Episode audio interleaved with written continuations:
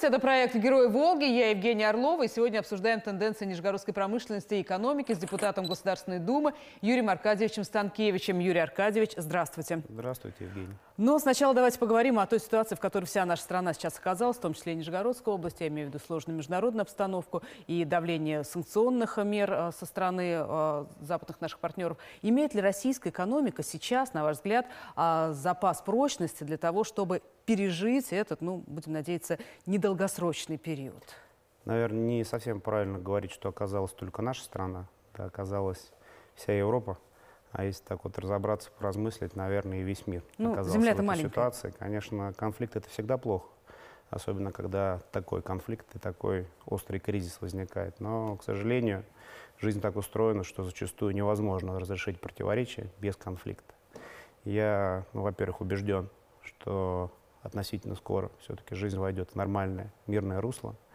И я уверен, что тех запасов и того фундамента прочности или той подушки безопасности, которая у нас есть, имея в виду и деньги, накопленные в Фонде национального благосостояния, золотовалютные резервы, и та ситуация на а, мировых рынках, где торгуются ключевые товары российского экспорта, имея в виду энергоносители, она позволяет а, уверенно говорить, что экономика находится в стабильном положении. Вот та зона турбулентности, в которой мы сейчас а, существуем, в которой мы сейчас живем, она будет пройдена без существенных потерь. Но я в это искренне верю.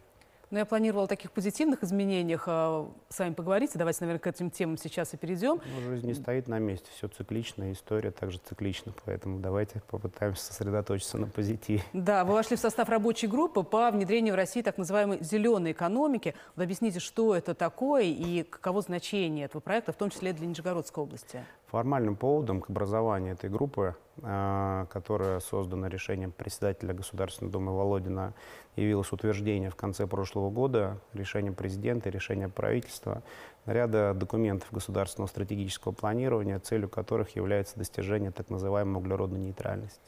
То есть то, что мы на протяжении последних нескольких лет э, называем климатической повесткой, и вот это словосочетание, оно активно вошло в наш оборот и в наш обиход.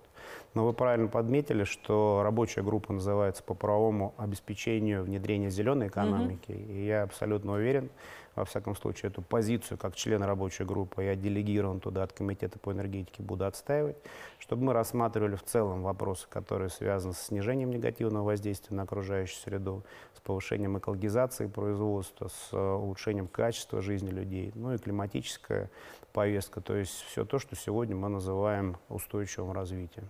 Ну а много ли сейчас предприятий Нижегородской области работают, ну скажем так, вот в тренде зеленой экономики? И заинтересованы ли предприятия к переходу на зеленую экономику? Если я сейчас начну перечислять, кого-то пропущу, наверное, будет не ну хотя очень бы скажите, красиво. то есть это такая тенденция Э, заметная? Это, это долгосрочный тренд, который возник не вчера и не сегодня. Если мы вот вернемся опять к вопросам климатического регу- регулирования, то я напомню, что первая международная конвенция ООН была принята по этому вопросу еще в 1992 году. После этого был Киотский протокол 1997 года. После этого было Парижское климатическое соглашение 2015 года. В целом, если мы говорим об э, ужесточении э, как бы, ответственности и об ужесточении требований к экологизации производства и к минимизации негативного э, воздействия в результате промышленной деятельности, то у нас законодатель, на мой взгляд, достаточно последовательно на протяжении последних 10 лет идет по этому пути, поэтому те новеллы, которые сейчас будут формироваться, они, безусловно, не являются э, ну, каким-то форс-мажором для нижегородских предприятий. О всех предприятиях я не скажу, но флагманы нижегородской промышленности, имею в виду и металлургию, предприятия атомной отрасли, э, судостроение, нефтепереработка, они устойчиво стали на этот путь. И те предприятия, которые мне удается посещать в рамках визита в ходе региональной недели, как бы я вижу, что большие инвестиции и серьезные средства вкладываются в модернизацию производства именно вот по этому направлению. Поэтому я убежден, что это дорога, э, широкая дорога, по которой мы все вместе будем э, уверенно идти на протяжении длительного времени. Конечно, это Нас- очень, Сама жизнь нас к этому подталкивает и обязывает. ну, это очень хорошо, конечно, звучит. Снижение углеродного следа, зеленая экономика. Да, вроде бы так хорошо, позитивно, но бизнес, в том числе и крупный бизнес, все равно же он ориентирован на прибыль. Вот сейчас следование трендам зеленой экономики является ли экономически выгодным для предприятий? Вопрос правильные и справедливые, но, наверное, не совсем корректные, да, потому что что такое устойчивое развитие? Давайте вот еще раз разберемся с понятиями. Это возможность решать э, текущие потребности общества, то есть наши с вами, без ущерба для будущих поколений. Давайте положим как бы руку на сердце и честно признаемся, что то агрессивное отношение к природе, которое человек демонстрировал, я думаю, что практически все страны мира, без исключения, на протяжении последних нескольких десятилетий, он нам не оставляет иного выбора, кроме как вкладывать серьезные деньги для того, чтобы вот эту нагрузку снизить.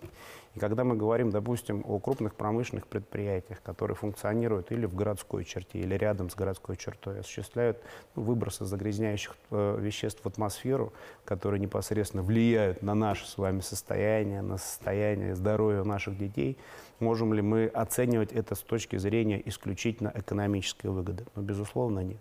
С другой стороны, если мы говорим об энергоемких и материалоемких производствах, то, безусловно, сокращение потребления энергии – и э, там, иных э, ресурсов, конечно, оно выгодно с экономической точки зрения. Другой вопрос, когда эта отдача наступит, но мы знаем, что все крупные э, производства, они имеют э, инвестиционный цикл окупаемости 7, 10, 15 лет. Это нормальная практика, это мировой опыт, и я понимаю, что наши предприятия следуют по этому пути. Поэтому, если отвечать односложно на ваш вопрос, да, то экономически да, выгодно. Да, да, это экономически выгодно, да, и сейчас, и в первую очередь с точки зрения заботы о будущих поколениях. Конечно, выгодно. Но это еще и доступ, наверное, к каким-то государственным программам поддержки таких предприятий? Э, что ждут промышленники, по большому счету, от государства? То есть это понятных и прогнозируемых, ожидаемых правил игры, то есть это налогообложение, это различные там, административные барьеры существуют, чтобы они не менялись, и целевые показатели, чтобы не менялись там, с какой-то э, высокой периодичностью. Второе, чтобы был доступ к технологиям, mm-hmm. либо технологиям российского производства, либо если здесь они там не возникают в силу каких причин, была возможность их э, закупить, не имея серьезных барьеров с точки зрения таможенных mm-hmm. пошлин. Бизнес ждет э, доступных кредитов, и э, бизнес ждет э, мер экономической mm-hmm. поддержки со стороны государства в виде льгот. Э, каких-то там преференций, ну, самого широкого набора, который в этой связи может быть только представлен. И наша задача, в том числе в рамках рабочей группы, проанализировав тот опыт, который был накоплен, я сказал, что где-то на протяжении последних 10 лет активно mm-hmm. развивалось законодательство, понять, э, какие наилучшие практики мы должны сейчас как бы придать им дополнительную динамику, чтобы их распространить на все субъекты Российской Федерации, понять, какие барьеры существуют для того, чтобы их Э, устранить. Поэтому, безусловно, один из приоритетов – это как раз поиск э, механизмов экономического стимулирования, потому что мы понимаем, что любой стимул, он хорош тогда, когда он сочетает в себе и кнут, и, конечно же, пряник. Ну да, вы уже сказали, что в каждом регионе все равно ситуация по-разному развивается. Кто-то более передовой, наверное, в этом отношении. Вот я знаю, на Сахалине сейчас проводится так называемый углеродный эксперимент. Вот объясните, в чем суть этого эксперимента и будет ли этот опыт масштабироваться на другие регионы? Эксперимент по достижению да, углеродной нейтральности. Э, ну, это вообще реально, кстати, вот, ну, вот мы сейчас года. с вами дышим, мы уже не углеродно нейтральные. Конечно, реально. Реально? Конечно, реально, да. Вопрос, кто заплатит за это. Я думаю, что как раз Сахалинская область была, ну, во-первых, это была инициатива региональных властей. Mm-hmm. С другой стороны, Сахалинская область, это, скажем, ну, такой регион, который не насыщен настолько промышленными, промышленностью и производственными объектами, допустим, в Центральной России. А наш родной не такой Приволжье, да. да. Э, поэтому здесь как бы сочетание плюс вот там природных факторов и э, той экосистемы, которая в том регионе существует.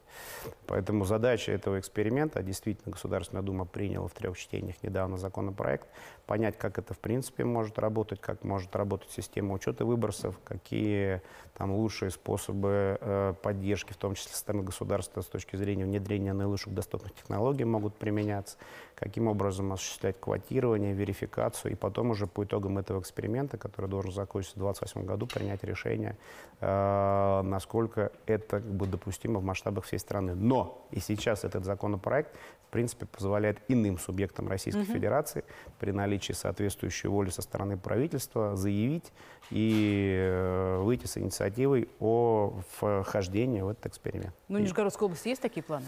Э, насчет планов говорить ну, наверное, не буду, это будет не совсем корректно, это надо спросить у правительства, mm-hmm. потому что в данном случае губернатор может выйти с такой инициативой. Я так скажу, что у Нижегородской области есть все возможности, исходя из сочетания многообразия всех факторов, которые мы с вами сейчас в разговоре упомянули, для того, чтобы к такому эксперименту подключиться. Но сейчас мы с вами говорим, как-то больше имеем в виду промышленные предприятия, но есть же еще и энергетическая система, которая тоже, несомненно, оказывает большое влияние на окружающую среду, на экологическую обстановку. Вот те программы модернизации, которые сейчас реализуются на нижегородских энергетических объектах, насколько они вписываются вот в этот тренд, о котором мы говорим? Давайте я немножко поясню. У нас в целом в экономике несколько ключевых загрязнителей. Это энергетика, энергетика, это промышленность, имея в виду металлургию, химическую промышленность, это строительство, жилищно-коммунальный комплекс, э, жилищно-коммунальное хозяйство, это транспорт.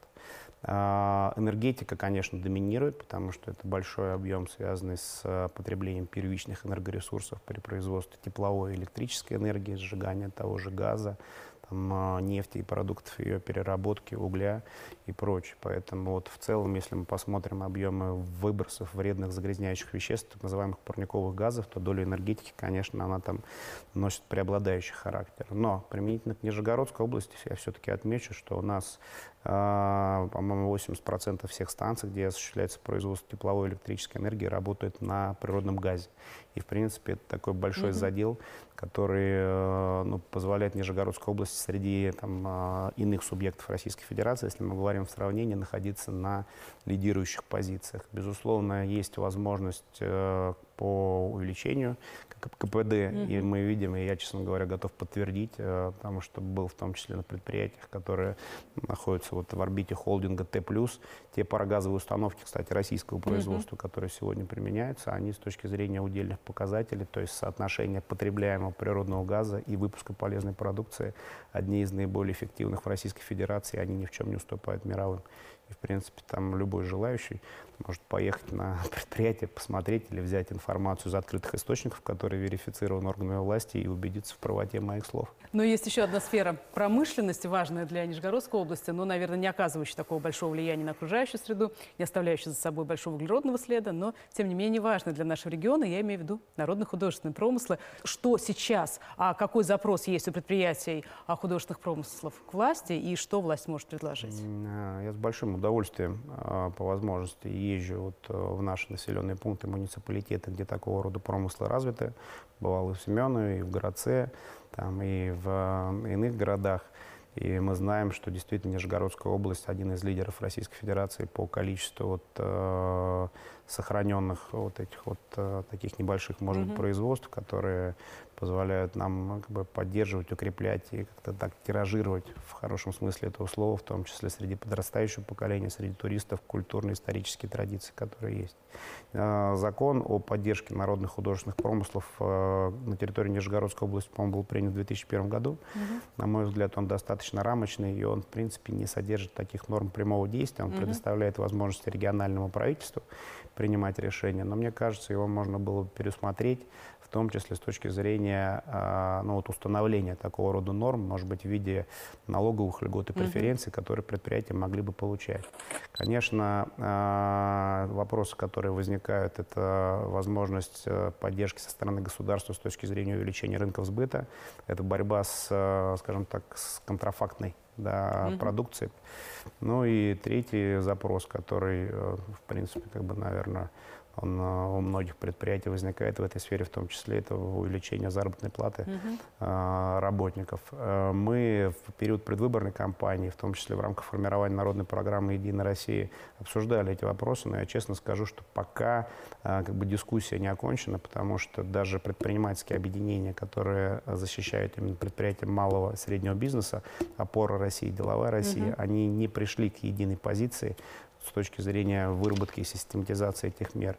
Поэтому это вопрос нашей повестки, мы, безусловно, к нему вернемся. На мой взгляд, здесь э, ну, есть что пообсуждать. Ну, и есть... в том числе с точки зрения корректировки и федерального законодательства, и регионального законодательства. Ну, то есть это план ваш на ближайшее будущее, Абсолютно да? верно, да. Это мой собственный план. И, в принципе, с коллегами нижегородцами, которые вместе со мной работают в Государственной Думе, мы это обсуждали. И я уверен, что мы продаем должный уровень настойчивости, чтобы соответствующие решения были приняты. Хорошо, придете к нам в студию. Студию расскажете, когда будут Обязательно, результаты. как только пригласите, расскажу. Юрий Станкевич, депутат Государственной Думы, сегодня был гостем нашей студии. На этом все. Спасибо. Спасибо вам, Евгений.